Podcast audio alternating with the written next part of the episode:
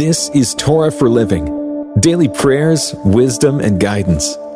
A reading of the daily devotional book written by Mark Lanier, author, lawyer, and founder of the Lanier Theological Library. We're sharing scripture and insights from the first five books of the Old Testament, the Torah.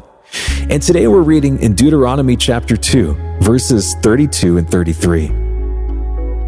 Sihon came out against us, he and all his people, to battle at Jahaz.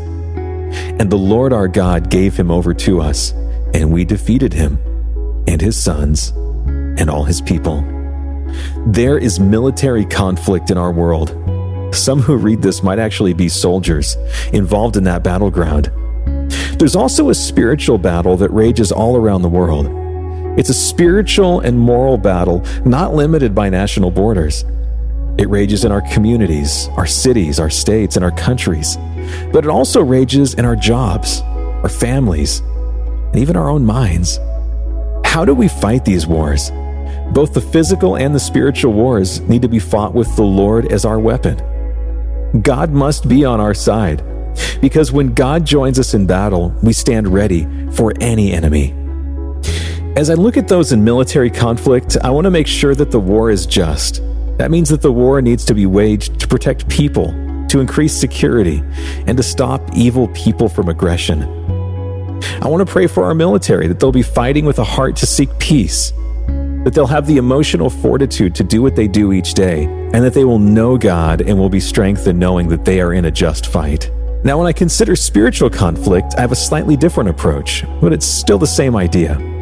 To make sure that God is engaged in the struggle, knowing that ultimately victory comes from Him. If I'm looking at others or myself in spiritual conflict, I want to pray for them or pray for me.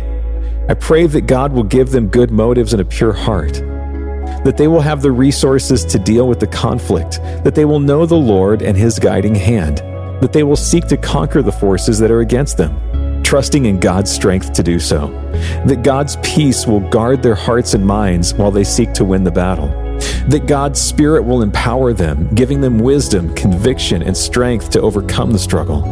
As a Christian, I will also pray that they have the peace and the spiritual success that comes from knowing the saving work of Jesus. That Jesus has already conquered sin and even the grave gives me great courage to know that I can conquer as well in His name and with His strength. In a real sense, He has already won the battle that counts. The weapons of the spiritual war are not carnal weapons, but the battle must be won. So let's pray together. Lord, be with those fighting wars, military and spiritual, be their vision, their confidence and strength, and their guide. In your name, amen. This has been a reading of the daily devotional book, Torah for Living.